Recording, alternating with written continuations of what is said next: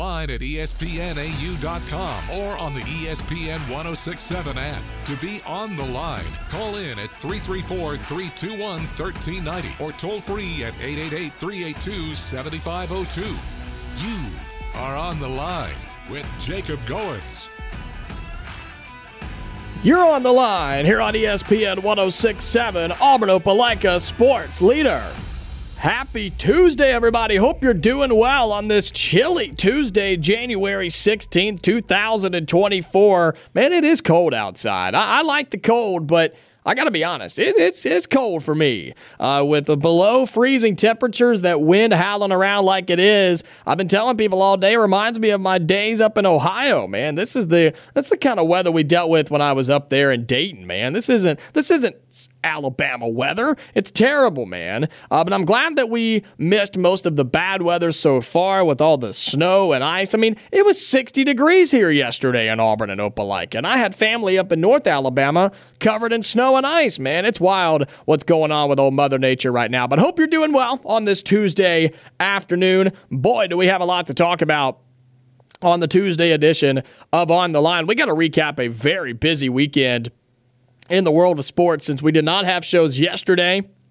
We were off for uh, MLK Day, and so uh, we are back here today in the studio. Glad to be with you. My name is Jacob Goins. I'm with you for the next two hours right here on ESPN 1067. Busy Tuesday show ahead. We've got Auburn basketball we got to talk about. Uh, we have a ton of football news with Auburn, with Alabama, with uh, just college football in general, all the changes and movement going on right now in the sport. Uh, we've got some Bruce Pearl audio from his press conference yesterday.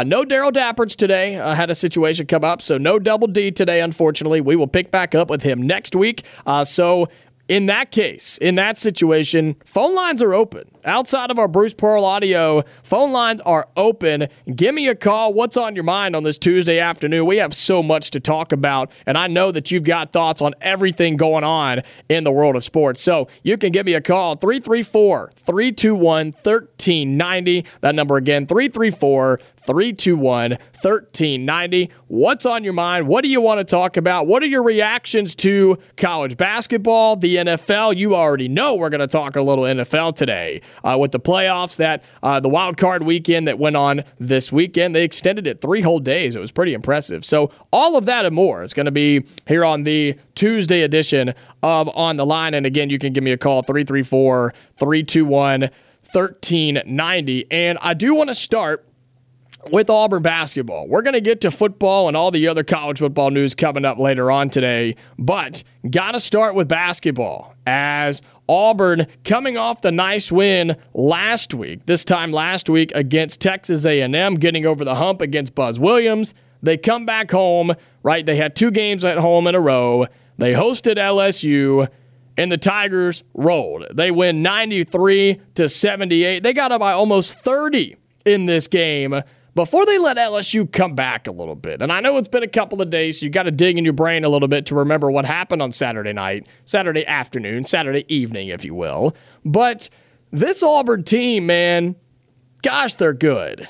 They're unbelievably good. And the talent is there all the way through one through five starters and bench players. And I don't even feel comfortable calling them bench players because there's so many guys that contribute to this team, and so many of them are splitting minutes pretty much down the middle at their positions. I mean, I look at KD Johnson and Denver Jones. I look at Aden Holloway and Tre Donaldson. Like, these guys are basically splitting minutes right down the middle. And that's rare to find on a basketball team. And what's also rare is for an Auburn team or just a basketball team in general to get out and just hold big leads against teams. And while this team got a little complacent against LSU, they still win 93 to 78, right? And you start looking at the stats here.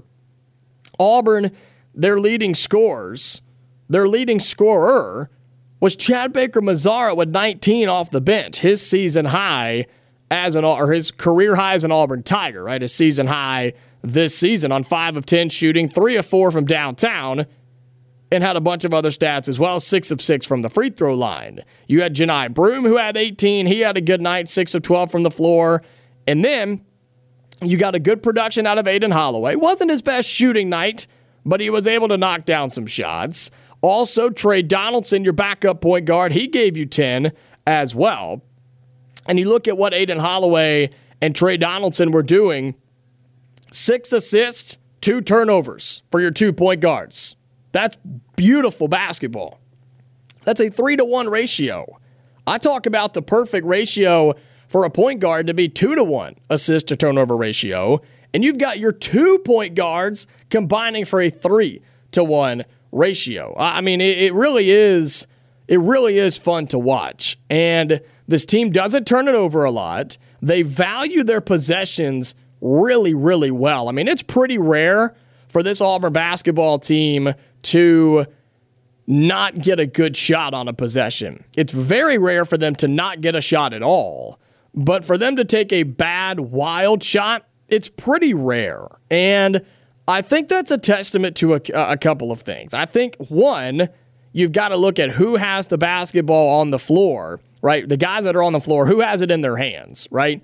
And you look at who makes good decisions with it. Johni Broome, I think Tre Donaldson and, and Aden Holloway with your guards. And I also think your shooting guards as well with Denver Jones and KD Johnson.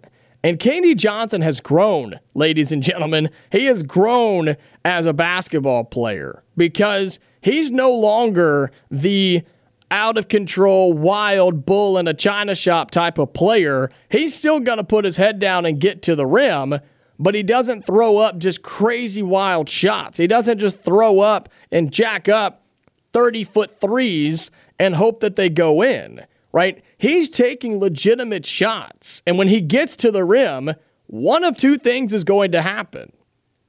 He's going to make it or he's going to get fouled. That's that's just a fact. Go look at it, man. He either makes the shot or he gets fouled. And that's a huge growth spurt. That's a huge growing sign for KD Johnson because we know he used to just take some wild shots and we'd get so frustrated with his decision making sometimes. But he's playing grown up, mature basketball. And that's really, really good to see.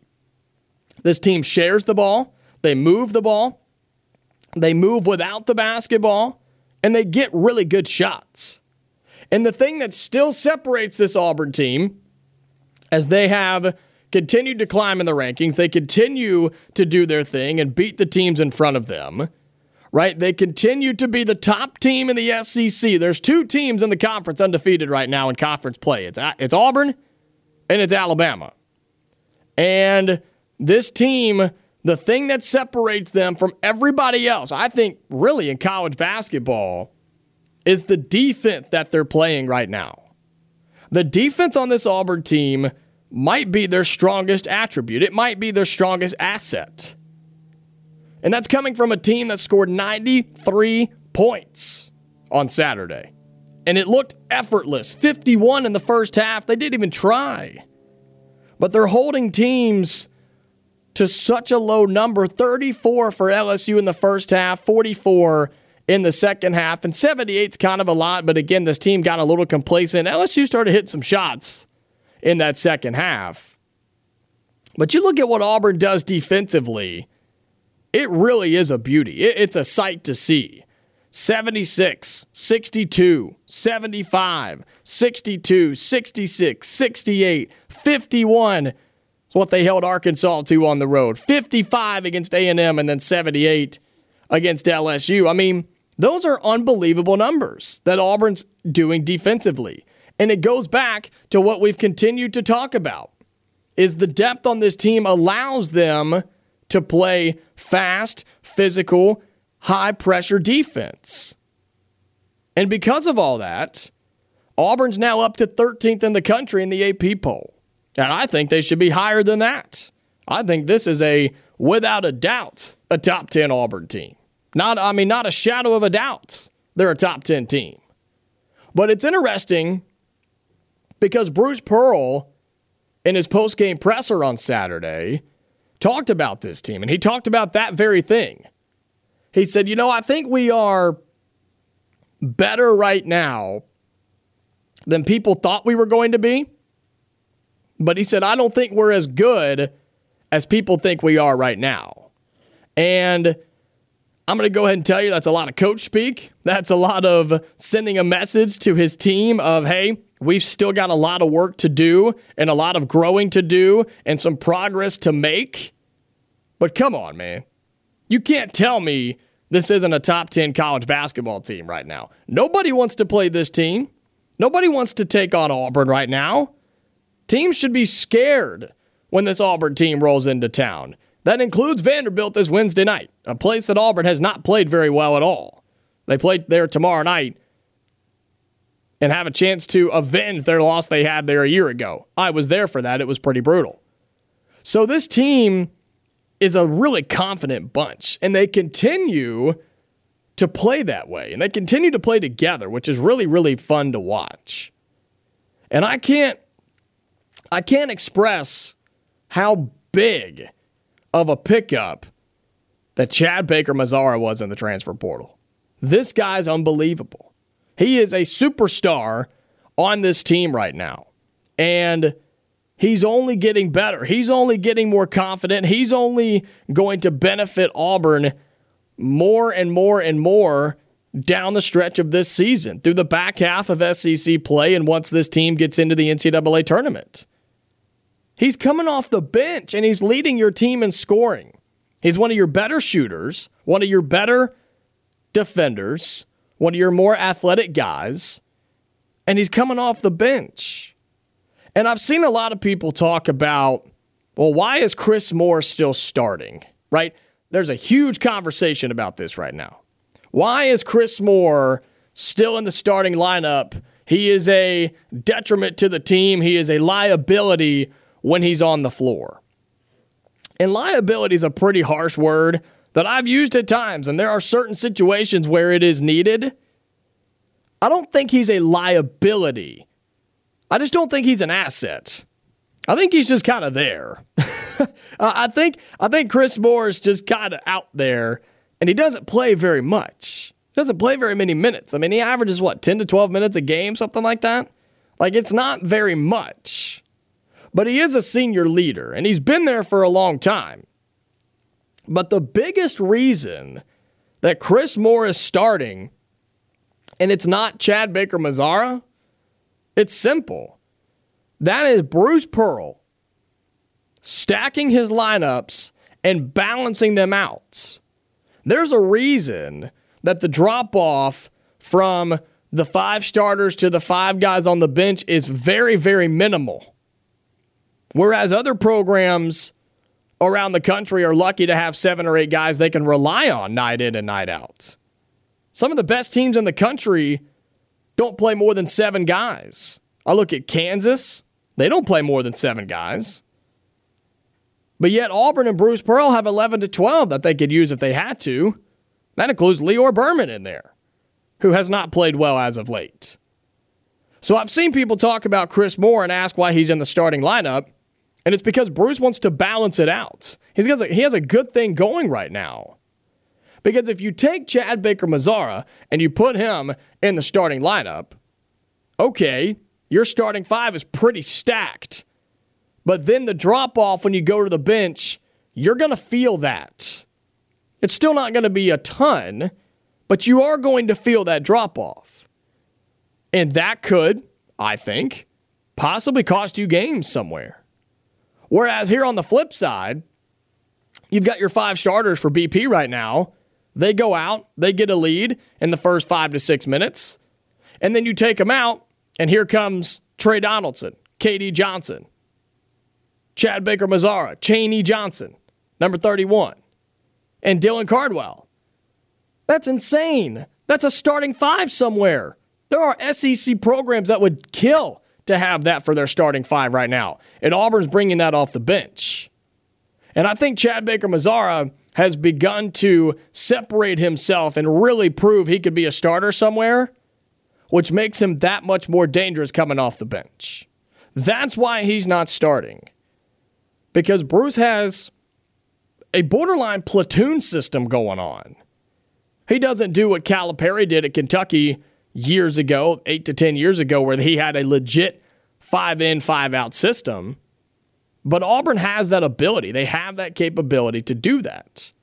And that's why CBM is coming off the bench. Because he some, he gives you a boost off the bench. He's better than the, the starter in front of him. And that's strong, man. That's really, really strong. This team is good. And I think Bruce has finally figured out the rotation he wants, and he didn't switch it up when conference play got here. He tested a bunch of different lineups out. Remember the beginning of the year, he tested out a bunch of them. And I think he's figured out his rotation, and something's working because this team is really good, really confident, and most importantly, they're really dangerous. And the rest of this month of January, I've talked about it before. I just don't think it's all that tough. I don't. I don't think it's all that tough for this Auburn team. You're at Vanderbilt Wednesday, home for Ole Miss Saturday, at Alabama, and at Mississippi State. That's one of your toughest stretches of the season. Home for Vandy, at Ole Miss, home for Bama, at Florida as you get into February. So it may not be an easy schedule, but I don't think it's overly difficult. And would you bet against this Auburn team right now? I wouldn't. I wouldn't at all. I may not take the point spread that they're favored by sometimes, but I wouldn't bet against them win or lose. This team's going to make some noise down the stretch in SEC play. And if they keep doing what they're doing, the sky should be the limit. Sweet 16, Elite 8, Final 4. That should be the expectation for this team. I'm serious. That's how good they are. I saw it before the season started with the talent and it's exciting to see them come together as a team. 334 321 1390. Give me a call. What do you think about this Auburn basketball team? Would love to hear from you about the result from Saturday. We could talk about the game coming up tomorrow on the road at, at Vanderbilt. We've got a lot more to talk about here on the Tuesday edition of On the Line. We've got uh, Bruce Pearl audio for you coming up in just a little bit. We've got NFL playoffs to talk about, question of the day, plus a ton of Auburn football and college football news here on the show. So give me a call. We'll talk about whatever you want to talk about. 334 321 1390. The Tuesday edition of On the Line continues after this. You are on the line on ESPN 1067, online at espnau.com, or on the ESPN 1067 app. Back inside the studio here on the Tuesday edition of On the Line. I'm your man Jacob Goins with you on ESPN 1067 as we get to question of the day. Been a minute since we've done this and like to do this coming out of the weekends because it's simple, but it's very open and it's uh, hopefully uh, a chance for you to get involved here on the show. And you can do that by calling 334 321 1390. Question of the day is simple. What was the biggest result in sports this weekend? What'd you see in sports over the weekend that was that caught your eye, caught your ear? What was the biggest thing you saw in the sports world this weekend? It can be a result, it can be a headline, it can be a hire, it can be a fire, whatever the case may be. What's the biggest thing you saw in sports this weekend? I want to hear from you. Give me a call 334 321 1390. Man, there's tons, right? There's so much that happened over the weekend in sports with college basketball. I mean, you've got upset city going on right now in that sport. You've got uh, Alabama, of course, hiring uh, DeBoer as their coach, and now they're just poaching everybody from everywhere. Uh, Washington's football program is crumbling before its very eyes um, because all their coaches are leaving. Um, you've got you have so many things, and I know he's not in studio today. Uncle T-Bone's not here with me. And no, he didn't he didn't wimp out. He didn't avoid me because of what happened on Sunday or on the Sunday, right? He's never here with me on Tuesdays, but he will be back with me tomorrow. And I'm going to bring it up again tomorrow when he's here. But how about the NFL playoffs this weekend, huh? The wild card weekend is in the books. We've got the the divisional rounds coming up this weekend, and you knew I was going to talk about it. You knew I was going to bring it up. I had to. I absolutely had to. How about those Green Bay Packers, huh? How about those Packers going on the road to Dallas, taking on the big bad Cowboys and Dak Prescott, undefeated at home this year? It's the Cowboys' year, blah, blah, blah. I've heard that story a thousand times. And Green Bay went on the road and absolutely destroyed the Cowboys in Jerry's world 48 to 32. Other results we'll get to in a little bit. Texans destroy the Browns. You had the Chiefs uh, take down the Dolphins 26 to 7 in the in the Ice Bowl. You had the Rams falling short to the Lions as uh, Stafford returned to Detroit, this time with LA, and the Lions win a playoff game for the first time in a thousand years. You had the Bills take down the Steelers after a blizzard went through upstate New York. And then last night, Tampa Bay and Baker Mayfield, they take down a dismantled Philadelphia Eagles team. So some of the games were good. A lot of them were multiple score games, which I thought was really interesting in what people were calling blowout wildcard weekend. And one of those was my Green Bay Packers. I'm a Green Bay fan. I have been for my entire life. I love the Packers. I've loved every generation of Favre, Rodgers, and now Jordan Love. And this has been fantastic, man. This has been awesome to watch. The start of the year was was horrible. I mean, it was it was pretty rough being a Packers fan to start the year. But then all of a sudden something changed and Jordan Love and this Packers offense turned it on. And they've been dominant ever since. And here's some interesting stats and facts for you about what this playoff game ended up being as Green Bay takes down Dallas 48 32. All right, Green Bay scored the most points ever on a Dallas Cowboys team in, in playoff franchise history, when 48 points. One of those was a pick six, but you still scored 48 points on the road in Dallas in the wild card game. Also, this is funny. Green Bay's undefeated in that building. They're undefeated in there. They've never lost to Jerry's World. They're 6 and 0. Also, the Green Bay Packers God, I hope Uncle T Bone's listening. The Green Bay Packers have more playoff wins inside of AT&T Stadium than the Dallas Cowboys do, with three. How about that? How about that? That's the youngest team to ever make the playoffs in the Green Bay Packers. It's also the youngest team to ever win a playoff game. And Jordan Love, in his first ever playoff start, all right, first ever playoff start for Mr. Jordan Love. Went 16 of 21 for 272 and three touchdowns and takes down the Cowboys. How about that? That's impressive. I don't care if you're a Green Bay person or not, like myself. That's really impressive. And that's one of the very few times that Green Bay team has played healthy. And so, shout out to them. And so, the other games, they were okay. Shout out to CJ Stroud and the Texans for taking down Joe Flacco and the Browns. You had the Chiefs and Patrick Mahomes beat the Dolphins in one of the coldest games ever. And here's what's also crazy this coming weekend, the time that Patrick Mahomes and the Chiefs are going to Buffalo, this will be Patrick Mahomes' first road playoff game in his career.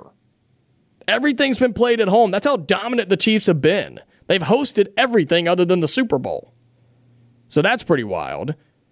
You had the Lions and the Rams. I talked about that. Bills didn't look pretty, but they beat the Steelers. Okay, you beat Mason Rudolph and the Steelers. Steelers are terrible. So congrats to the Bills for that. And then the Bucs take down the the Eagles after that Eagles team just fell apart. I mean, just fell apart down the stretch. And they're already talking about firing Nick Sirianni. So We'll see what happens there. But now you got the schedule coming up for this weekend in the divisional round. Packers go to San Francisco on Saturday night. Saturday afternoon, Texans travel to Baltimore to take on the Ravens. The Lions will host the Bucs, and the Bills will host the Chiefs. I think those are all really good games. Really, really good games, and excited for that. But don't you worry, we'll talk some more about that tomorrow when Uncle T-Bone gets in the studio because I got to give him I got to give him his love a little bit as my Packers take down his Dallas Cowboys. But coming up, we're going to talk all things Auburn football, college football, transfer portal news, you name it, we'll have it here on the Tuesday edition of On the Line. Don't go anywhere.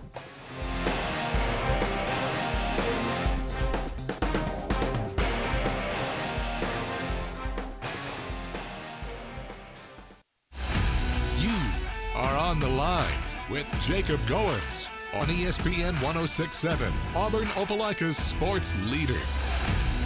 30 minutes into hour number one here on the Tuesday edition of On the Line, the show that tells you like it is and holds nothing back. I'm with I'm Jacob Goins with you on ESPN 1067. Let's get to the phone lines as we start to transition into a little football and stuff here in just a second. But we'd love to hear from you. 334 321 1390. And Terry, you're on the line to get us going. How are you, man? I'm pretty good, Jacob. How you doing, man? I'm doing just fine. What's on your mind? Does anybody, does everybody celebrate the Cowboys losing outside of Dallas? I think I mean, so. I'm pretty sure they do. Has Jerry Jones fired the coach this morning? Uh, I have not seen anything about Mr. Mike McCarthy being fired, but that was a pretty heavy topic come Sunday afternoon. You know, you know, it's going to get to the point in Dallas. I got a friend out there that, that he's not going to because nobody wants to come work for him. Yeah, yeah, that seems That's to be a huge problem. Yeah. Because these coaches have had success everywhere but there. Um, it's getting ridiculous. Well, but everyone was, likes seeing the Cowboys lose. No, T-Bone. yeah. Well, I was yeah, except T Bone. I was. I was never a fan of Dallas hiring Mike McCarthy because you, if you remember, he was the former Green Bay coach, and right. at the end of his tenure in Green Bay, it just wasn't working and he just became very complacent it wasn't a great coach for us and there was there was a lot of um, there was a lot of, of heat and disagreement between him and Aaron Rodgers when he was there. And so that relationship ended. There's a lot of people that think Aaron Rodgers was the reason he got fired, and probably the case. Um, but I was never a fan of the Cowboys hiring him because I just didn't think he was all that great of a coach anymore. And I think there's a realistic possibility that team is fixing to get torn apart by free agency. They very well could. And if they let Dak go or let him walk or trade him or whatever, I mean, the, the future of the Cowboys is definitely up in the air. But, man, they've got to do something. They have too much money and too much talent to be losing in the first round to, all due respect to my team, the Green Bay Packers right now. They're not going to win anything as long as Jerry Jones is affiliated with that team. I think that's a really good point, Terry. So he he's not because it's all about him, not about the team. That's right. Uh, can you believe that the Carolina Panthers? I know they're a pathetic organization that they drafted the kid out of Alabama, Bryce Young, C.J. Stroud. Yeah, I know it, it really is. I mean, hindsight is twenty twenty, obviously, but I mean when you just looked and when you just compared CJ Stroud to Bryce Young and what they brought to the NFL game, like not the college game, to the NFL style of play, CJ Stroud has the better arm. He's got the better size. He may not have the better mobility, I guess, but he's just a better quarterback than Bryce Young was, who was very, very good in the college game. But when you start looking at the NFL, Terry, you know this. They're a lot bigger and a lot faster up there. And uh, yeah, it's not looking great for Carolina and Bryce Young right now, who had a miserable season in Carolina. Now, I don't know if you remember this guy or not, but that's who Bryce Young always kind of reminded me of in college was, was Eric Zeier. Okay. Enormous numbers, but just didn't have the size to play at the next level. Well, I mean, there's a ton of guys like that. I think. exactly. I mean, there's a lot of guys that have fallen into that category. It's the same way with a short point guard from college to the NBA, right? They go and dominate the college game. They play really well it just doesn't translate to the next level. And I think that's what's happening with Bryce Young. And I hope nothing but the best for him, man. I know he played at Alabama, but a very likable guy and and seemed to have a good head on his shoulders. But a two and fifteen season in the NFL, that doesn't get it done. Well, that's like I always said about these point guards. Wendell Green would do great in the NBA because there's tons of selfish guys in the NBA. Well, that's very true, but they'd also just swarm him and swat him away, and he'd never survive. Take care, Jacob. Thanks, Terry. 334 321 1390. Appreciate the call. Would love to get from you as well here on the show as we transition into what's been going on around college football. Uh, Auburn brought in a transfer this weekend. We've got coaching changes across the state. We've got guys trying to transfer, other guys transferring in and out. And I think the news of today is what happened with Auburn's quarterback room. All right, in Auburn football's quarterback room, this is a guy that's been here for a while. It's a guy that's been one of the most up and down, bumpy road situations since he got here. It's been had some good, had some bad, had some ugly, and the relationship has finally come to an end. And we all knew it was coming. We've been waiting on it to happen.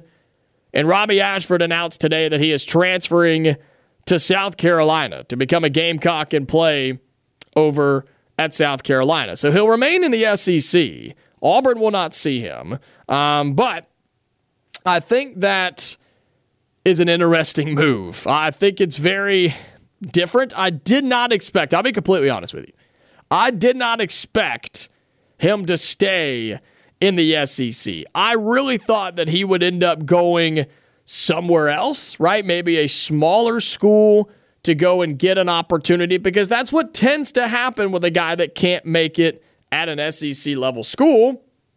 They don't typically go to another SEC school, right? If they were good, I take a Will Rogers, for example. I think he very well could go to another SEC school. He tried to transfer to Washington, but when the coach left for Alabama, he was able to retransfer, so now he's back in the portal, right?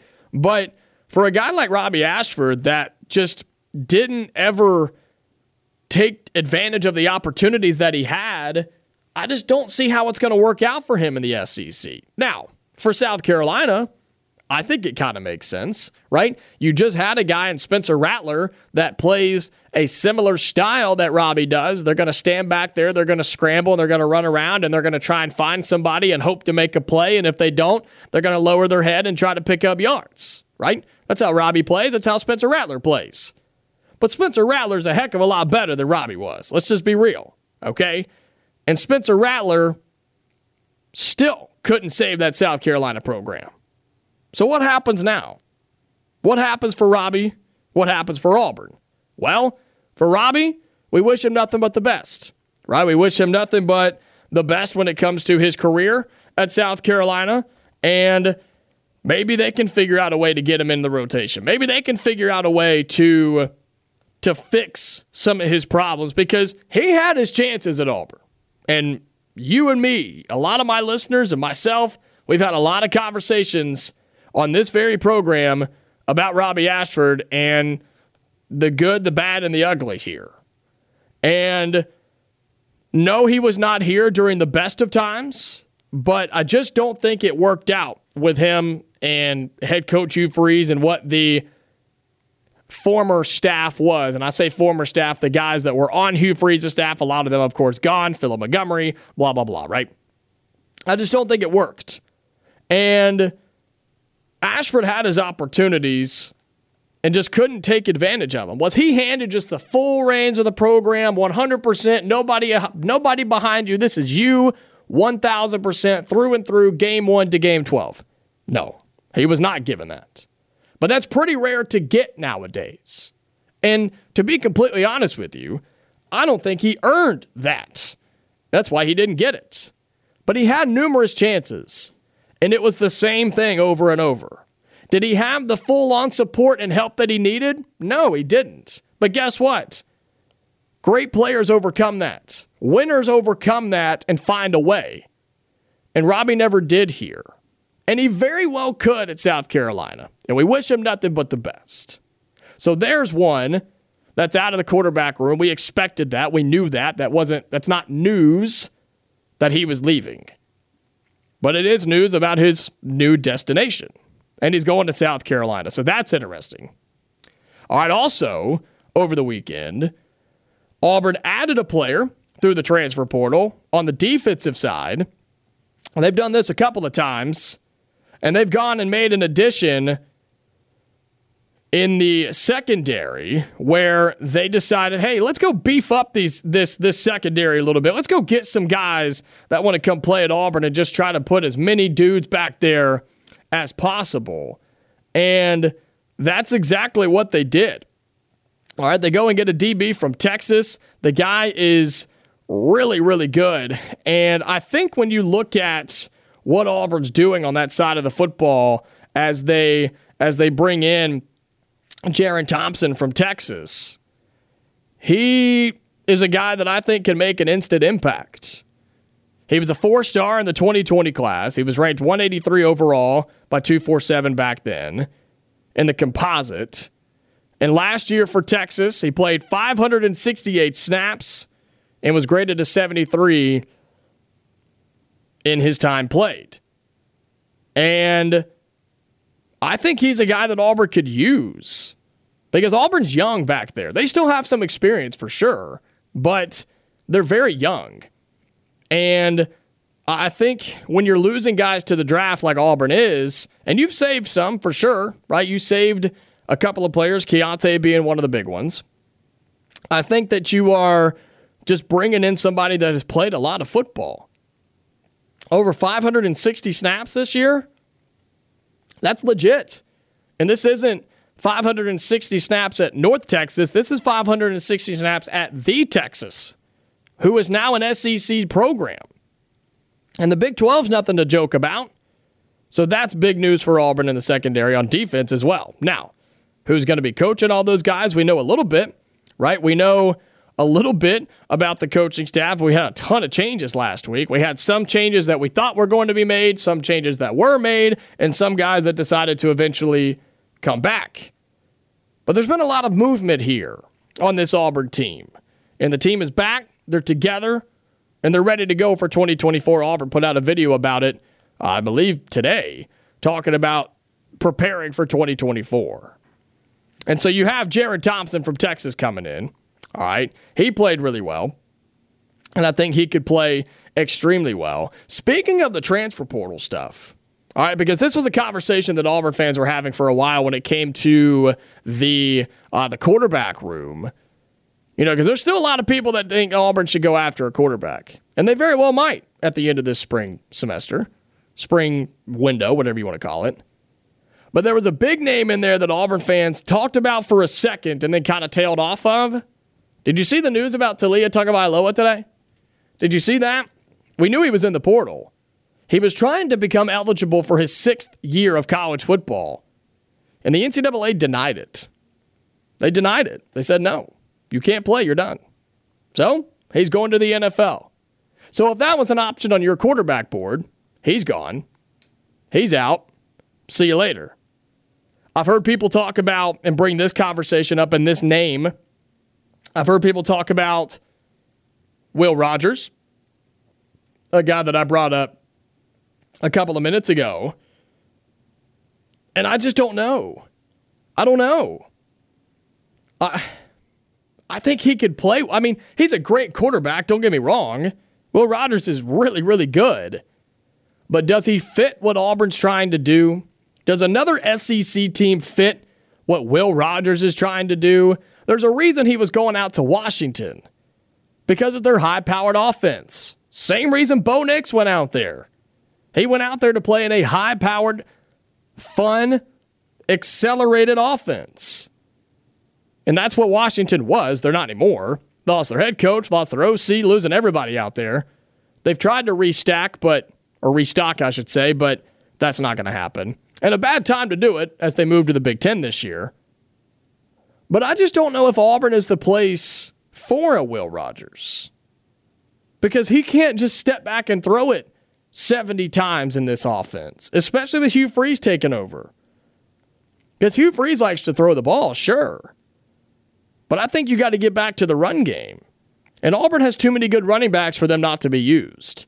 Jarquez announcing he's coming back late last week. That's massive. Damari Alston still there. Brian Batiste still there, who came out of the transfer portal, entered, and then came back.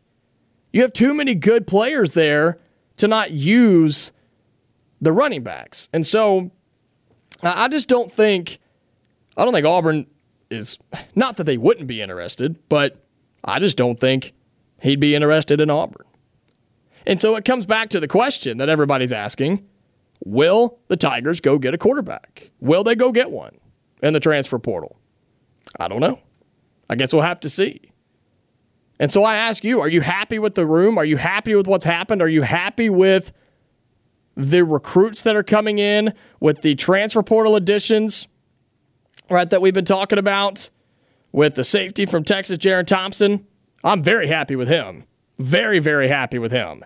I think Auburn's going to be happy with him too. But how do you feel about the current situation of the roster? How do you feel about it? 334 321 1390. I want to hear from you because I think everybody has a different opinion here. I think everybody has a different comfort level when it comes to the state of this roster. We're not done. Auburn's not done here. They're not done in recruiting, they're not done in the portal and they are grinding on 2025 right now. I know we're talking about the 2024 roster and the 2024 season, but you know this as well as I do. Recruiting never sleeps, man. And Auburn has been hosting the best 2025 recruits. They had a bunch on campus this past weekend. They've got more coming in the following weekend, and the following weekend after that, and the weekend after that. They've got a bunch of guys coming in for 2025. And with the transition happening across the state, this staff was already, and Hugh Freeze was already making huge momentum and gaining ground here as the blue and orange wave begins to move across the state. But with the transition going on up north and all the changes they're having up there and all the people that are leaving that program, this is a time to pounce. Right? Auburn's got a tiger as its mascot and an eagle that soars across the stadium.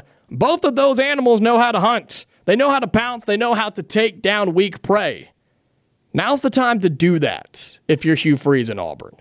You've never had an opportunity like this in the last 30 years. You have a chance to do that right now. And I think Auburn's still doing that for 2024 through the portal and through recruiting. Of course, with the signing period, the signing day coming up in just a few weeks. And they're already jumping on 2025. You had a quarterback reclassified today to 2025. He's very interested in Auburn. And you've already got guys signed, or committed, I should say, for 25 and for 26. Good things are happening here. But I think everybody's still kind of figuring out where we're going and what the status really is right now. And that's up for you to decide. We'll take our final break here in hour number one. You can give me a call. We'll bring you on 334 321 1390. We also have Bruce Pearl audio from his press conference yesterday coming up, and we'll talk some more basketball and football in hour number two. But we'll come back and have our final segment in hour number one when we come back here on ESPN 1067. Are on the line on ESPN 1067. Call in at 334 321 1390 or toll free at 888 382 7502. Wrapping up hour number one here on the Tuesday edition of On the Line on ESPN 1067. And as we get into hour number two, like I said, we'll have uh, Bruce Pearl's press conference from yesterday. Uh, was not able to uh, be there in person, and probably a lot of people have missed it since it was technically a holiday and we were not here. And so we'll have that for you coming up in hour number two. Uh, in place of Daryl Dapprich, Double D, he will not be joining us today. I know I just heard all the sighs and cries everywhere, but uh, he had something come up, so we will get back with him next week, so no big deal. We'll have Double D back on on Tuesday next week here on ESPN. So be sure you tune in for that. So we'll have that coming up for you, the Bruce Pearl interview in hour number two, and we'll also uh, we'll keep talking college football, college basketball. Got some more things that I'd like to get to uh, when it comes to this Auburn basketball team as they play tomorrow night against Vanderbilt. Uh, also, just other news around college basketball, college football, and really just the world of sports. So, looking forward to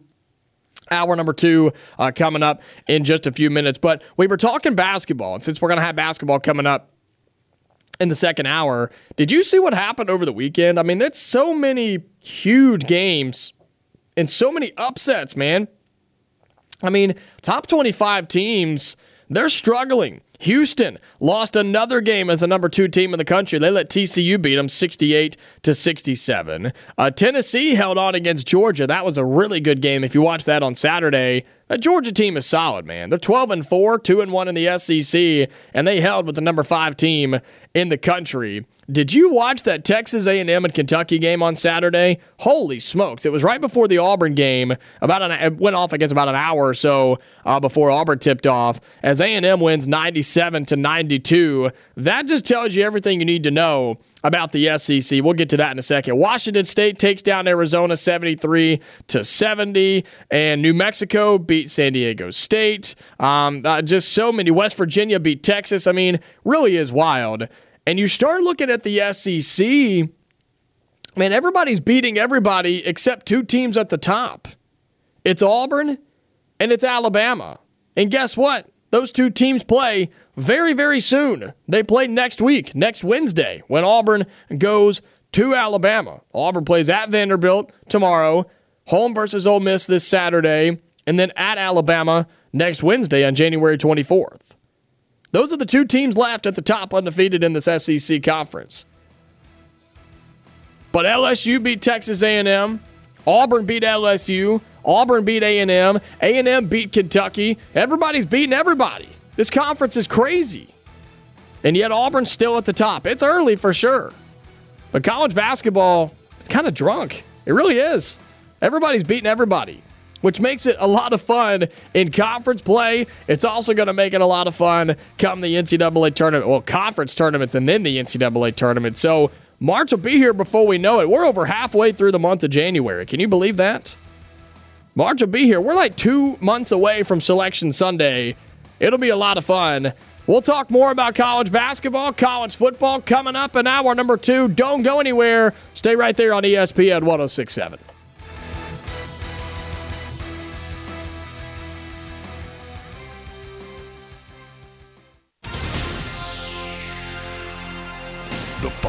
Is an Auburn Network production.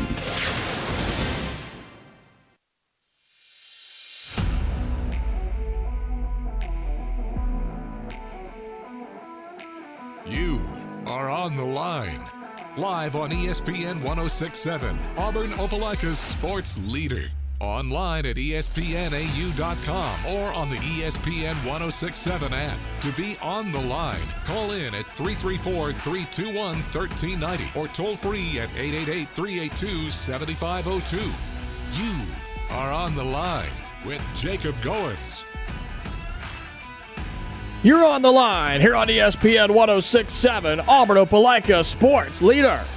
Happy Tuesday, everybody. Hope you're doing well on this Tuesday, January 16, 2024. I'm your man, Jacob Goins, with you on ESPN 1067. This is the Tuesday edition of On the Line, the show that tells you like it is and holds nothing back. If you missed any of our number one, we talked a lot of Auburn basketball. Started the show actually talking Auburn basketball with their win over, uh, over the weekend. So we had that for you. Talked some college basketball. Talked a little bit about the uh, NFL playoffs as well. I had to shout out my good friend Uncle T Bone, co host who's with me Monday, Wednesday, Fridays, who uh, decided not to show up to the studio today since his Cowboys lost. So that's interesting. Uh, no, he'll be back with us tomorrow. But talked a little about the NFL playoffs and also uh, talked a lot of Auburn football news, college football news. There's a lot happening right now. So all of that was back in the first hour. If you missed any of that, you can go and catch up with the podcast. We'll post that right after the show today. You can find that on our station website at espnau.com or you could just search on the line wherever you get your podcast. Uh, coming up here at hour number two, if you haven't been with us, it is Tuesday, uh, which means Daryl Dapprich normally joins us, uh, but he is not able to be with us today. So we will pick back up with Double D next Tuesday. Uh, so I know, don't be upset. It's okay. He will be back with us next Tuesday, I promise. And so uh, we're actually going to play some Bruce Pearl audio for you. We've got his press conference from yesterday, recapping the win over LSU this weekend, previewing the game tomorrow uh, on the road at LSU. So this works out fine. We're going to play that for you. Had some really good things to say uh, about this Auburn basketball team. So we'll have that for you. I have some Auburn football news, even more updated as of just a couple of minutes ago, football news that we got to talk about today as well. And then after the Bruce Pearl uh, press conference, we will have the phone lines open where you can call in at 334 321 1390. So that's what's on deck for hour number two. This is Bruce Pearl yesterday in his press conference, recapping LSU and previewing Vanderbilt tomorrow. Uh, first off, uh, I'd like to thank, I'd like to congratulate Coach and thank Coach Johnny Harris for uh, just an unbelievable uh, win last yesterday afternoon, and and and and then also thank the Auburn family for an incredible turnout. Um, thank the team for playing with toughness and courage, um, and and and also thank the depart uh, the Auburn athletic department and the marketing crew.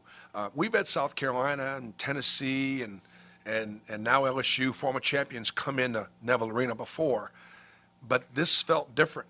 The lines uh, before the game, and yeah, maybe some were here to see the defending national champion and some of their star players, but they obviously came away incredibly impressed, and what a tremendous accomplishment. Um, you know, second thing, uh, happy Martin Luther King Day. Um, I am, you know, grateful for the work that Dr. King did, uh, and as a coach and a teacher, I try to remind my players to take advantage of the opportunities that their fathers didn't have.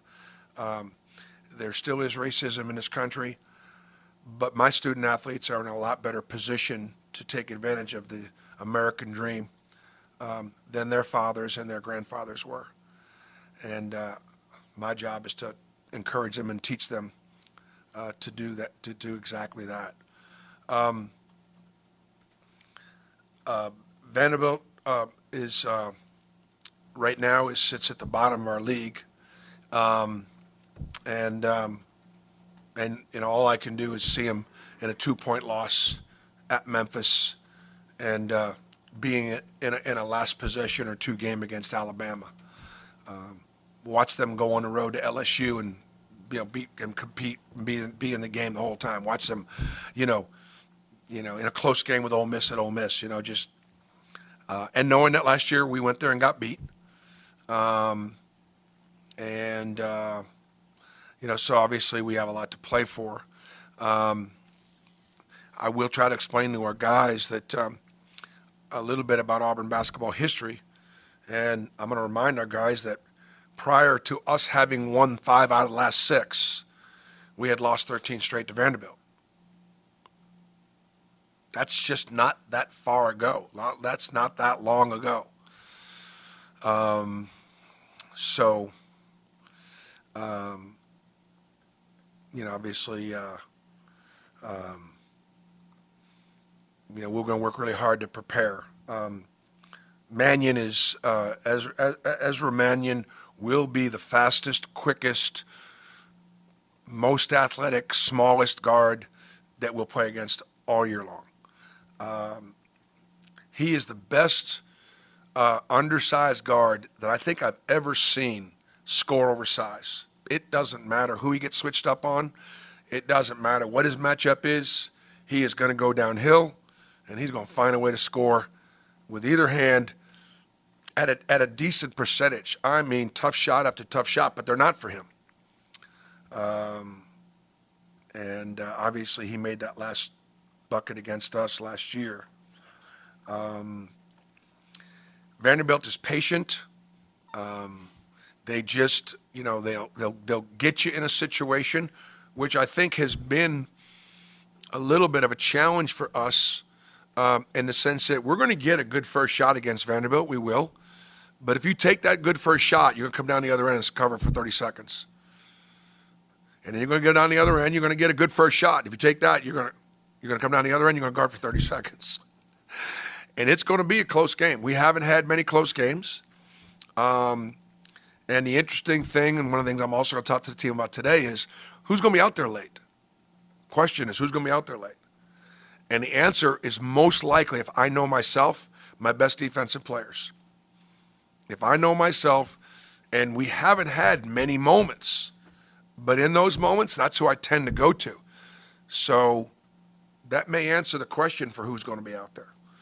Um, whereas Vanderbilt, or when Ole Miss comes in Saturday, or at Mississippi, at Alabama, and at Mississippi State, our next four games, I would anticipate all four of them being much closer and us being involved in situations that we've hardly been involved in this year. So, um, those are kind of things that we're preparing for. How could you possibly have any questions after after all that? It's kind of early into conference play here. You guys are three and zero. Oh. Alabama's three and zero. Oh. Samford's fifteen and two. Troy's playing great basketball. Like what I guess if you had to kind of look at like the the state of basketball in Indiana, in Alabama. Whoops. Um, the where kind of is your head at yeah. looking at that? Yeah, man. I, I know it sounds crazy, but I'm definitely proud of of uh, the state of basketball in Alabama. I'm I am I'm proud of it. Um, I mean, between Auburn and Alabama, in four of the last five years, we've been the champions. You know, I mean, and I don't think the SEC, quite frankly, um, has done enough to really promote that. Like sometimes when I say that, do you remember reading that? I don't remember reading that in Sports Illustrated. I don't remember. I remember reading reading times when Auburn and Alabama won four out of the five SEC championships. but not in basketball. Um, but that's that's in the past. You know, we just we'll see what we can do right now. You know, a, I'm trying to make history in the future, and that's going to be tough. It's going to be tough. I think Tennessee and Kentucky and Ole Miss and you know a few other teams in our league will have something to say about it as well as Auburn and Alabama. Um, but yeah, I mean, the job that our coaches in the league are doing at Samford and Troy and UAB and South Alabama and you know North Alabama and Alabama Huntsville and you know Tusculum and Alabama A&M, Alabama State. I, it's pretty pretty strong, pretty strong. Rich, I asked you about this after the game the other night, but the free throw shooting for y'all, y'all are top 50 in the country right now in free throws. This is, could be your best free throw shooting team in a while. Just, I want to ask you a little bit more about how much you've seen these guys in particular work to get better, because there's several guys on this team that have had pretty big jumps in yeah. their free throw free throw percentages this season alone. Well, I mean, one of the keys to being a good free throw shooter team is to get your pre- best free throw shooters there. So, you know, the final four year, you know, Bryce Brown and Jared Harper went to the line a lot, and that helped our percentage you know, that's not necessarily the case at one and two for me right now. And so now my three man, you know, uh, Chad Baker's getting there more. Jaylin Williams as a four man's getting more. And Dylan and Johni are always going to get there because, you know, we go through them a lot. And, uh, you know, I can't compliment Dylan and Johni enough for their effort.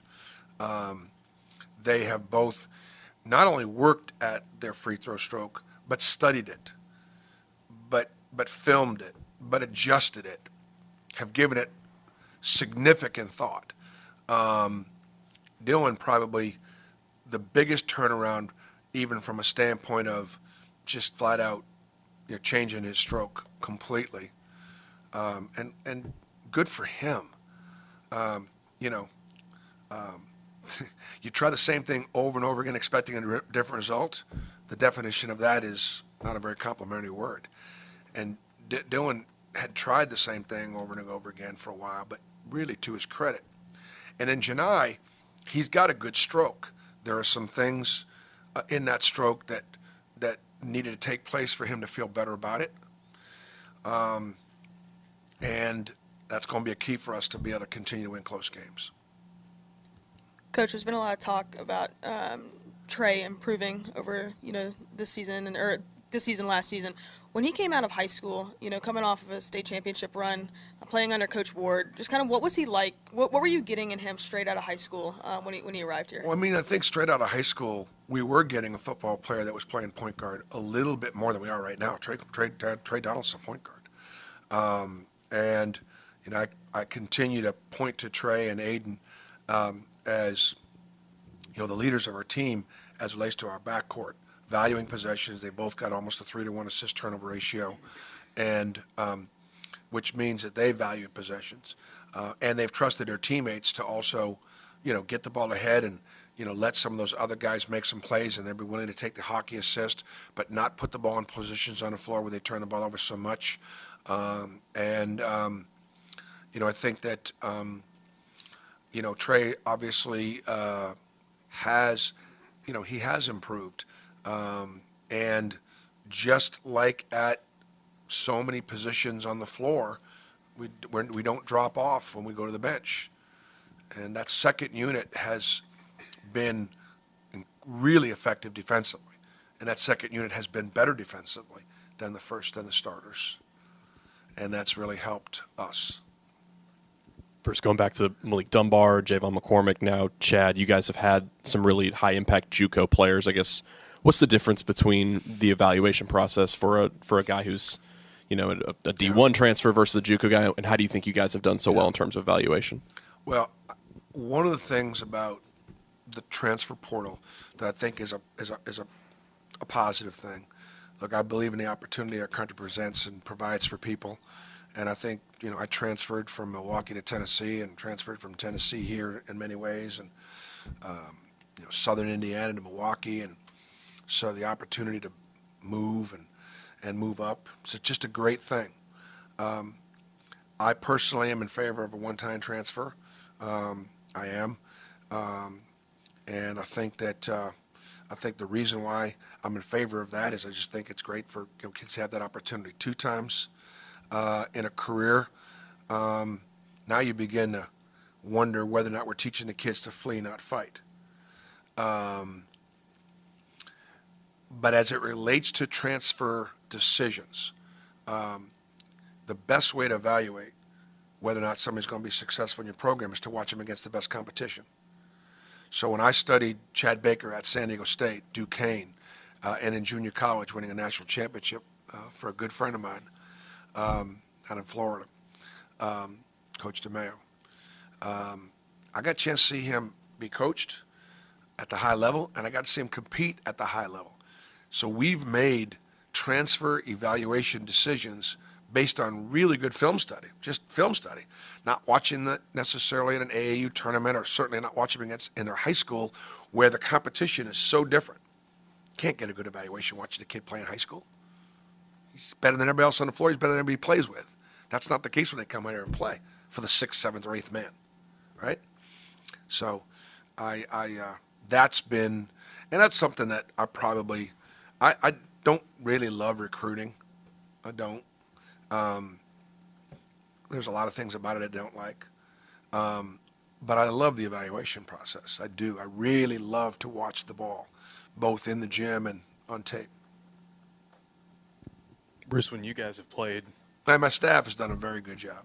With, with my staff and I have done a really good job making some of those evaluation decisions with mid-major guys, junior college guys, Division two guys. I think I don't. I don't think we've gotten one wrong in, in three or four years. It's hard to do. Bruce, when you guys have played uh, Coach Stackhouse's teams at Vanderbilt, they're usually, no matter what the record is, they're usually really close games, really tight games. What is it about his teams and these Vanderbilt teams that you feel like you know well, make them so tough? Well, he's one of the best offensive coaches in the country because he was a pro. Um, he was a, he was he was a really good pro coach. Jerry Jerry Stackhouse could coach in the NBA right now and be very successful. And I, in fact, I, I would imagine that's where he's going to I, I would imagine he's going to be there someday again because he was. Um, he got a phenomenal offensive mind, and as a player and a competitor, he was about as tough a player as there was on the floor. Everybody was afraid of Jerry Stackhouse. Period. Because he was physical, tough, and he would take your head off. And he still he coaches that way. Uh, he competes that way. Um, and you know that's that stuff just wins. That and because he may not be always as talented sometimes. Um, you know, this year they're not quite as talented. Um, they're going to be patient, and so they're gonna, and they're going to be patient. Um, they also, you know, foul the least, and they also send teams to the foul line the least. So he doesn't give you easy ones, uh, doesn't foul you, and then makes you makes you. Uh, his team is patient run the shot clock down, lower possessions, therefore a closer game. They don't turn the ball over, so you can't get offense out of your defense. And they change defenses enough to try to confuse you, but also to get you to shoot early. You shoot early and miss, and go down again, go down there and guard for 30 seconds. And shoot early and miss. The next thing you know, you know, it's six at halftime. You know? And then all of a sudden, you get in a game, and you're at Vanderbilt, and it's late, and they look up at the clock go, you know what? We're only down a couple possessions. And you, you, you sit there and go, well, God, we should be beating these guys by 12. And you're not. And that's how they steal a couple. So that was Auburn basketball head coach Bruce Pearl yesterday at his press conference, recapping LSU quickly. Talked a lot about uh, the Vanderbilt game coming up tomorrow for Auburn as they're on the road in Nashville. If you remember last time they went there, was not good. Uh, was not a good result. I know because I was there and I got to watch Auburn lose uh, to Vanderbilt on the road. And so they'll try to uh, make up for that tomorrow. They'll try to keep the winning streak alive as they take on Vanderbilt late tomorrow night on the road there in Nashville. When we come back, we've got more Auburn football transfer portal news. Two new names have entered the portal from the defensive side of the football. We'll talk about that. Plus, we'd love to get you on the show as well. 334 321 1390. No Daryl Dapperts today, so phone lines are open for you. We'll talk about two new additions to the transfer portal from the defensive side of the football for Auburn when we come back here on the Tuesday edition of On the Line. Are on the line on ESPN 1067, online at espnau.com, or on the ESPN 1067 app. All right, back inside the studio here on the Tuesday edition of On the Line. I'm Jacob Goins with you on ESPN 1067. Hopefully, you enjoyed uh, listening to head coach Bruce Pearl, BP himself, talk yesterday in his press conference as uh, the Auburn Tigers hit the road going up to Nashville to take on Vanderbilt tomorrow night there uh, in the Music City. And so uh, we are, we'll talk about that tomorrow. Uncle T-Bone will be back in the studio. We'll definitely talk Auburn basketball tomorrow. Um, but in the last, I don't know, 20 minutes, minutes or so, 20, 30 minutes, we've had two new updates to the transfer portal when it comes to Auburn football. And that is two additions uh, to, well, additions to the portal, subtractions from the team, if you will. And both of them are on the defensive side of the football. Linebacker Cam Riley has entered the transfer portal, and safety Donovan Kaufman has also put his name into the transfer portal. Um, they are the 13th and 14th names to the transfer portal that are have entered the portal leaving Auburn. Uh, of course, they can decide to come back if that is an option, right? If the coaches allow them to and and and they decide that they want to come back. Um, the portal here's an interesting thing though, because some people are going to ask, and I want to clear this up. The portal closed on January 3rd, right? So the portal's been closed.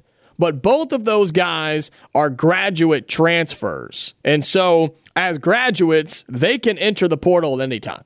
All right, they can go and they can enter their name whenever they want to. There's no there's no regulations on that. There's no time frame on when a graduate can enter. Uh, they can decide to leave at any time. And so that's what's happening here with Cam Riley, the linebacker, and Donovan Kaufman, the safety. Um, you look at some of the numbers for them. Riley, uh, he was a, a, a, Travis Williams commit and a Kevin Steele commit back in 2020. Uh, played 11 games as a freshman. Uh, he then appeared 11 games in 2021 and in 2022. And then uh, in 2023, with Ron Roberts and Josh Aldridge, he totaled 32 tackles, three and a half tackles for loss, and two and a half sacks. I'll say this about the the linebackers room. I just I don't know, man. I don't know what to think because I liked Cam Riley. He was he was up there for me when it came to that room. Um, there's some really talent, some really talented guys there. There's some that I wasn't a fan of their performance. Um, some guys that I thought just needed to improve a little bit. I put Larry Nixon in that category. Nothing against him personally. I don't know him like that, but just the the mistakes that were made on the field um, stacked up pretty heavily. Um, but Cam Riley hurts to lose. I, I'll admit that. And you know, you've got some studs coming in. That's the good thing, right? I mean, you've got some of the best linebackers in the state of Alabama. Some are best in the country that are coming in uh, to fill on this defense. So that's a good sign. You also bring back Eugene Asante in the linebacker room, a guy that we all know and love, uh, especially here on ESPN. And so um, you have experience there, and you also have some fresh raw bodies that are coming in there as well that are really, really talented. But I think losing Cam Riley does hurt you a little bit here.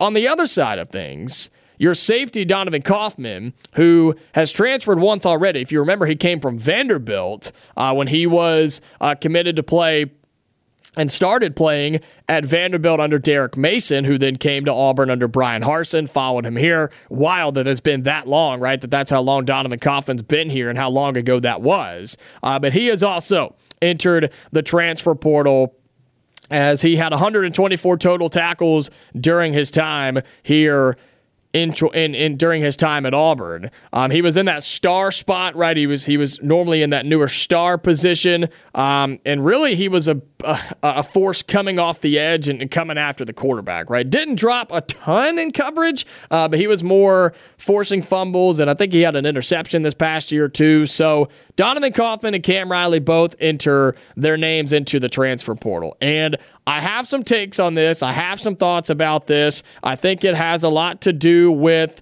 um, the with some of the changes we're seeing on the coaching staff, and I think some of the changes that this staff is making on the team. Right? I think it just some of it has to do with hey, we've got to kind of clean house a, a little bit and we know there's been a lot of, of emotions when it comes to the coaching side of things with Cadillac and, and Etheridge being gone and, and Wesley McGriff who left for A&M and now is back with the Auburn team on the defensive side, uh, coaching the secondary and the DBs. And so there's been a lot of movement there and a lot of ruffled feathers, if you will. But I think there, you're going to see some more of this right here.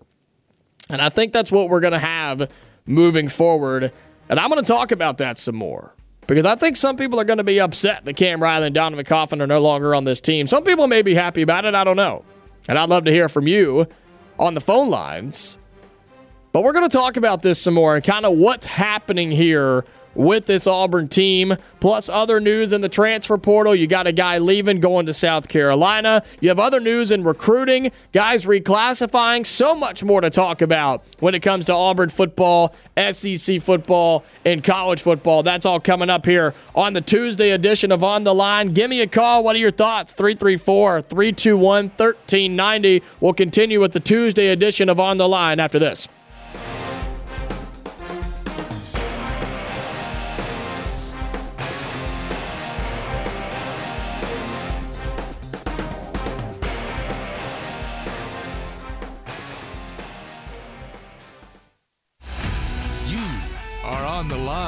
With Jacob Goins on ESPN 1067, Auburn Opelika's sports leader.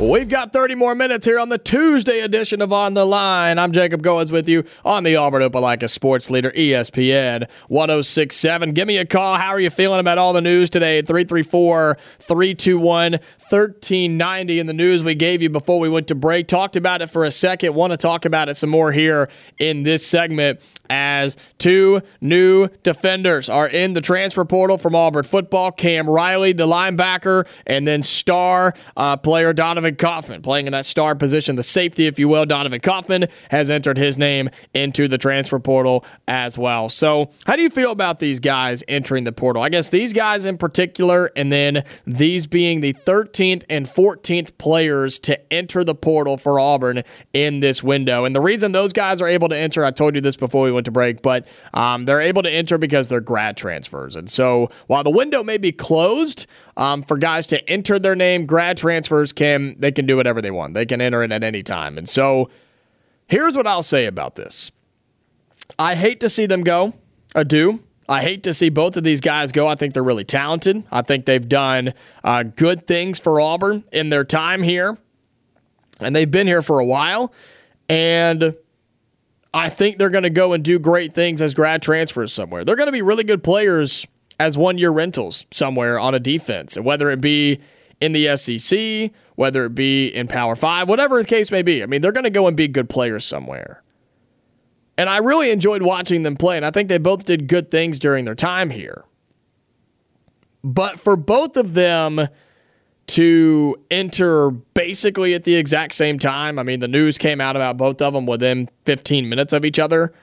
For them to both enter and be grad transfers and to decide to leave, it seems to me that this is more of a Hugh Freeze defensive staff decision that sat these guys down and said, look, we appreciate what you've done. You're a good guy. Thank you for your service, but we may think it's time for you to kind of move on from here.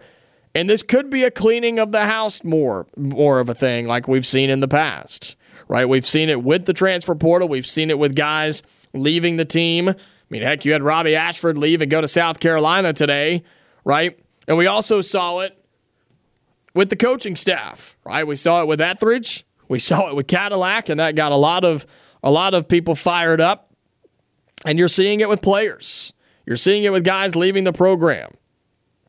And while some people may not like it, while some people may not be fans of it, I think it's something you have to do. I think it's something that you have to to come in and realize, okay, 2023 was okay. 2023 was an okay year 1 for Auburn. But you've got to find the guys that are bought in, that want to be here, and are good enough to be here. And I'm not talking about Riley and Kaufman in particular. I'm talking in a in a broader sense here.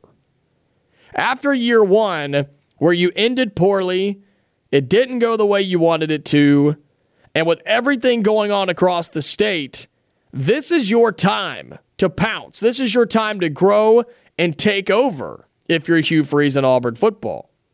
And so, with those coaching changes, you're going to lose some guys, and you have. You've lost guys because of that, sure. But you also regain somebody as well. And that's in a coach in Wesley McGriff. And the the the reports and the stories are that when McGriff, when he walked back into that team room, that team meeting, the defense was excited. They gave him a standing ovation, is what I've heard, when McGriff walked back in the door. That's a huge get. That's a huge save for this Hugh Freeze staff. And they're still trying to figure it out on the offensive side. But as of right now, you still have your core set of defensive coaches, and I think they're making tough decisions, right? Same way that Hugh Freeze made the tough decision to let Etheridge and Cadillac go. And that's basically what happened. I know they resigned from their positions, but we all know what happened here, right? They had a tough conversation. Look, thank you for your service. But it's time that we move on. We'll let you resign. We're not going to fire you, but we recommend that you resign. And that's what happened. And those decisions have to be made. Remember late last week, we had a caller talking about being the CEO of this football program, right? As a head coach, you're not just the X's and O's guy, you're the CEO, you're the decision maker, you're the guy that gets all the glory, you're the guy that gets all the hate, you're the guy that makes all the money. But on the back end, you have to make those tough decisions. And that's what Hugh Freeze is doing right now. That's what this coaching staff is doing. And I think you see that when guys like Cam Riley and Donovan Kaufman enter the transfer portal. That's what happens here. You lose some experience. You lose tackles. You lose guys that have been here for a while. You lose a guy in Cam Riley of six foot five, 235 pounds. He was going to be a guy that maybe started for Auburn in the linebacker spot, a guy that was going to be one of your leaders in that linebacker room. And yet, he's entered the transfer portal at the same time that Donovan Kaufman did. Now, could I be wrong? Sure. But I don't think I am. And it's a weird time right now at Auburn. It is. It's a weird time with guys entering the portal, guys being recruited, right? You're still trying to get all of the all those Alabama departures. I mean, there's a lot going on right now. But I think Auburn's just trying to get the right guys in here. And we talked about that, Uncle T-Bone and I did late last Friday. Just talked about trying to get the right guys in here, the ones that are bought in, the ones that want to be here and give you ultimately give you the best chance to win games. And so I think that's why you see Cam Riley and Donovan Kaufman in the portal. And I have nothing against them. I don't. And frankly, I don't know if Auburn's done. I don't know if this is the last two that you're going to see enter the portal. There's a good chance it's not. There's a really good chance that Auburn keeps adding guys through the transfer portal. And you've done that over the last few days, right? You got Gage Keys from Kansas, who's here enrolled, right? That was later on. The offensive tackle for Mississippi State, Percy Lewis, he's committed to Auburn. And you've picked up back to back guys from the Longhorn State, and not just the Longhorn State, from the Longhorns program. The defensive line, Trill Carter from Texas, and the one you got yesterday, the safety, Jerrin Thompson from Texas, from the Longhorns, from Steve Sarkisian. Two really good players. Two guys that could start on your team in 2024, especially Jerrin Thompson. You're getting high level guys, experienced players once again, and that's what you're supposed to do in the transfer portal. And I'll say this too it's very easy for every time your team, whether it be Auburn or Alabama or Ohio State or I, I don't care, Washington, Utah, whoever your team may be it's very easy to look at somebody in addition through the transfer portal and say, oh, this guy, oh, he's got potential. This guy's coming in to be the starter. He could change the program. He's a great pickup for this team, for my team. Right? It's very easy to say that. And on the flip side, if somebody leaves ah, whatever. To heck with them. We didn't need them anyway. Didn't want them anyway. Good riddance. It's very easy to say those two things. But you've got to take off the the colored glasses here. And I'm not saying that's you, the Auburn fan. I'm saying just a fan in general. You got to take those glasses off for a second and look at players and why a program is bringing them in. And I think it's time for Auburn, too, to bring in guys through the portal that are effective, impactful, meaningful. Auburn's done that, they've, they've hit on a few, right? They've hit on a couple. Talking about that linebacker room, I look at Eugene Asante. That guy's a stud. We love Eugene. North Carolina transfer. He's one of the best ones Auburn's gotten in a long time. But you also look at other guys that you've gotten through the portal, especially on the offensive side of the football. Look, a lot of those receivers, and it just hasn't worked out. And we know that in today's world of college football, you can you can add through the portal, but in my opinion, you can't build through the portal. You can't do it. You cannot build a program and run a program solely off the transfer portal. Doesn't work. Ask Deion in Colorado. Ask Lane at Ole Miss. I know they had an 11 win season, but he's getting some really good high school recruits. He's not just doing it through the portal because it can't be done. He realized that.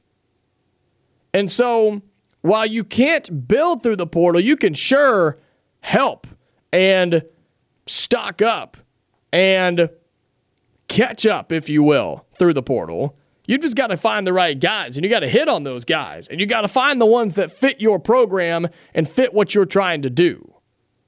And I feel like that's what Auburn's doing here. I don't know. Ultimately, we don't, none of us know until it happens, right? Until they get on the field, until we start seeing results. None of us know. We have no idea. But you can look at these guys, and I look at Jerrin Thompson as a perfect example, the safety from Texas that committed yesterday. Over 560 snaps this year in the Big 12 as a starter for the Longhorns. How could you not want that? How could you not want that on your team in your secondary with all the guys that just left? You've got a little experience back there, but not much. Not very much. You've got a lot of young guys. Hugh Freeze has been saying it. You're going to see some very young players playing in that secondary next year. Talented, but young. You bring in a guy like him for experience, and it only makes you better. And you also want guys that believe in what Auburn is doing. And if you have that, you're going to be in a good spot. And I think transfer portal players are seeing that, but high school recruits are seeing it even more. Right? Look at all the guys you just brought in for 2024 and of course you're not done. You're still you're still out and looking to pull in Ryan Williams. But you're also looking at 2025 guys who are flooding to campus. Had guys on campus this past week, and you've got them for weeks to come now. You've got guys reclassifying from 2026, where Auburn already has momentum, into 2025, where Auburn has a ton of momentum. Has a chance to be a top five class when it's all said and done. They are right now, but they could finish that way, which is most important. People notice what's happening here. But this is a huge transition period for this program. It's a huge time for Hugh Freeze to get it right. We talk about giving a coach a chance, right? Giving him some time, being patient with a new head coach. You have to have that. You have to do those things. But in that short amount of time they give, because it is short, you get three years, sometimes even less, which is kind of crazy. But most programs and most new head coaches, you get three years. And if you get those three years, you better do something. You better get better and you better make progress. That's what year two is right now. That's what is happening at Auburn. That's what Hugh Freeze and this staff are trying to do. They're trying to progress and get better with the roster, with the coaching staff, with the NIL, with everything. They're trying to get better. Because year two, in that three year window, that's the one you have to make all the tough decisions. That's the one you have to make and do the dirty work in hopes that it pays off at the end of year two and into year three. Because if it doesn't, then you're on the hot seat. If nothing changes going into year three, if you don't do the dirty work now with getting certain guys out, coaches, players, whatever, if you don't do it now and get them out, you can't make that progress in year three. You can't make that progress in year four. You're not going to win games in the years to come. And I think that's what this team is doing. That's what this program's going through. They're going through a transition, going through some changes. Right? We've all been there as humans, whether it be your personality, your your body, or whatever case may be. We've all gone through it. It's not comfortable, it's weird, it's confusing, it's scary. But I feel like that's what's happening here. And I think we have to give as Auburn people, you've got to just buy in. That's what Auburn's looking for from the players. I think that's what you have to get from the fan base, too. And it's hard to do that sometimes. It's hard to buy in to an uncertainty. And that's what this is, especially when well known people get shown the front door. That's tough to do, man. That's really, really tough. Well known players, well known coaches, long-time people. It's tough to do to buy in on that. But if you want it to be great, if you want it to have a chance to work, you have to back it up. You have to be there. You have to support it. And in the next two to three years, we're going to find out if it worked or not. We'll find out if it worked. But you've got to be there to support that. 334 321 1390. We'll get to the phone lines when we come back. We'll wrap up the Tuesday edition of On the Line coming up here on ESPN 1067. You are on the line on ESPN 1067. Call in at 334 321 1390 or toll free at 888 382 7502. Winding down here on the Tuesday edition of On the Line here on ESPN 1067. Let's get to the phone lines before we get out of here. 334 321 1390. Inspector, you're on the line, man. What's up? I caught the last uh, 30 minutes of your show. Sorry about that, but damn, Jacob, you have a damn good show, buddy. I appreciate that. Uh, Thank you very much, Spectre. You know, you're right about what's going on, and I agree with what Hugh, uh, Hugh Freeze is doing. You, you know, you you can't keep up with the status quo.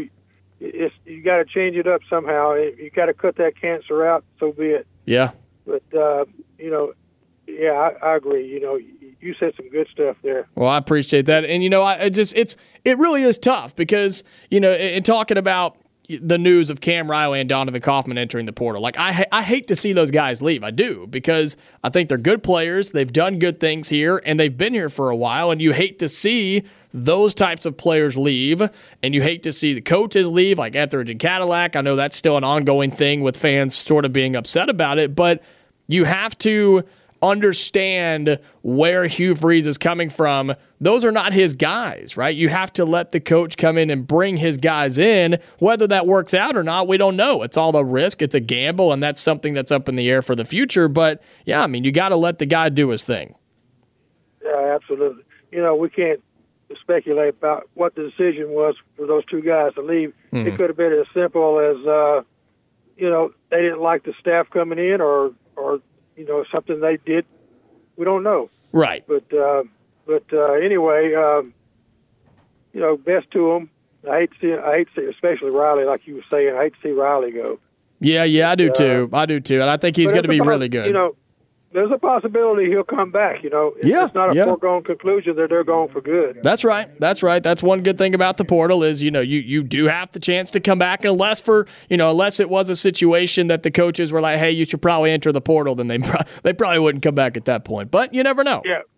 You know, one last thing. Yep. You know, coach coaches have to recruit the players that they have. Mm-hmm you know, you know, with this portal situation going on like this, you got to you got to be a recruiter to keep the ones you got on board. You better believe it, man. It's tougher than it's ever been, Spectre. All right. See you, buddy. Thanks for the call, man, and thanks for the kind words as well. 334 321 1390. We'll get to the phone lines one more time. You're on the line. Who am I speaking with? Hello? Hey, it's Dak. Hey, Dak, what's up, brother? Hey, you got about, man, you got about a minute or so, brother. You better get it in. Oh man, they, they said there was a caller in front of me. That's why I didn't know you was talking to me. Yep, yep. Spectre was on, but you're up. Go ahead. Oh well, I was just gonna uh, talk a little bit about you know a head coach getting his guys, his coaches, mm-hmm. and people that are outside the coaching world don't understand that that's the way that this works in the coaching business, man. They would they would rather have a guy that they trust and, and believe in than a guy that has all the the awards and coaching that you could possibly get. When, when I first started coaching and I took my first head coaching job, a guy that I respected very much and was in the Hall of Fame, he told me most important thing. He said, Dak, he says, you get guys that you trust that's going to have your back. Mm-hmm. He says, the hell with them knowing football. Yep. And, and I'm telling you, that has stuck with me for 30 years. And people on the outside don't get that, Dak, and it's hard for them to understand that. It really is, and, and that's what I'm trying to do. That's what that's why I love when people like you and Spectre call in to help enlighten that and, and push that message because it really is important. Doesn't matter what your football knowledge is, it does, but what your football knowledge is or your your status at the school, man, you've got to trust your coaches if you're the head coach because you can't do it all as one person. That's right. That's right. And you know, in this day and time with so much on the outside world, mm-hmm. that's even more reasons you got to have a guy that's going to have your back that you can trust. I mean, let's just go back to Gus's time. I mean, let's you know we all know what the rumors were with Kevin Steele. Yeah, that job. Yeah, I mean, exactly. That's a prime example right there. Bingo. There you go, Dak. That's it, man. Hey, appreciate the call. It's great to hear from you. Call back again soon. All right, we'll have a longer conversation. Appreciate you. Appreciate Spectre. Appreciate everybody calling in today, listening today. Man, we're having a lot of fun. T Bone will be back with me tomorrow. Uncle T Bone, that is, 2 to 4 here in the studio. We'll talk basketball, we'll talk football. We got so much more to go over on the show tomorrow. I appreciate you all being here each and every day, 2 to 4, right here on ESPN 1067. Hey, high school basketball tonight. I'm on Tiger Country 1045, Lee Scott and Macon East. Jack Hutton over on 96.3 W Lee, Auburn and Opelika. Tune in for that. We'll be back tomorrow, 2 to 4 here on ESPN. I'm Jacob Goins. Stay safe. I'll talk to you later.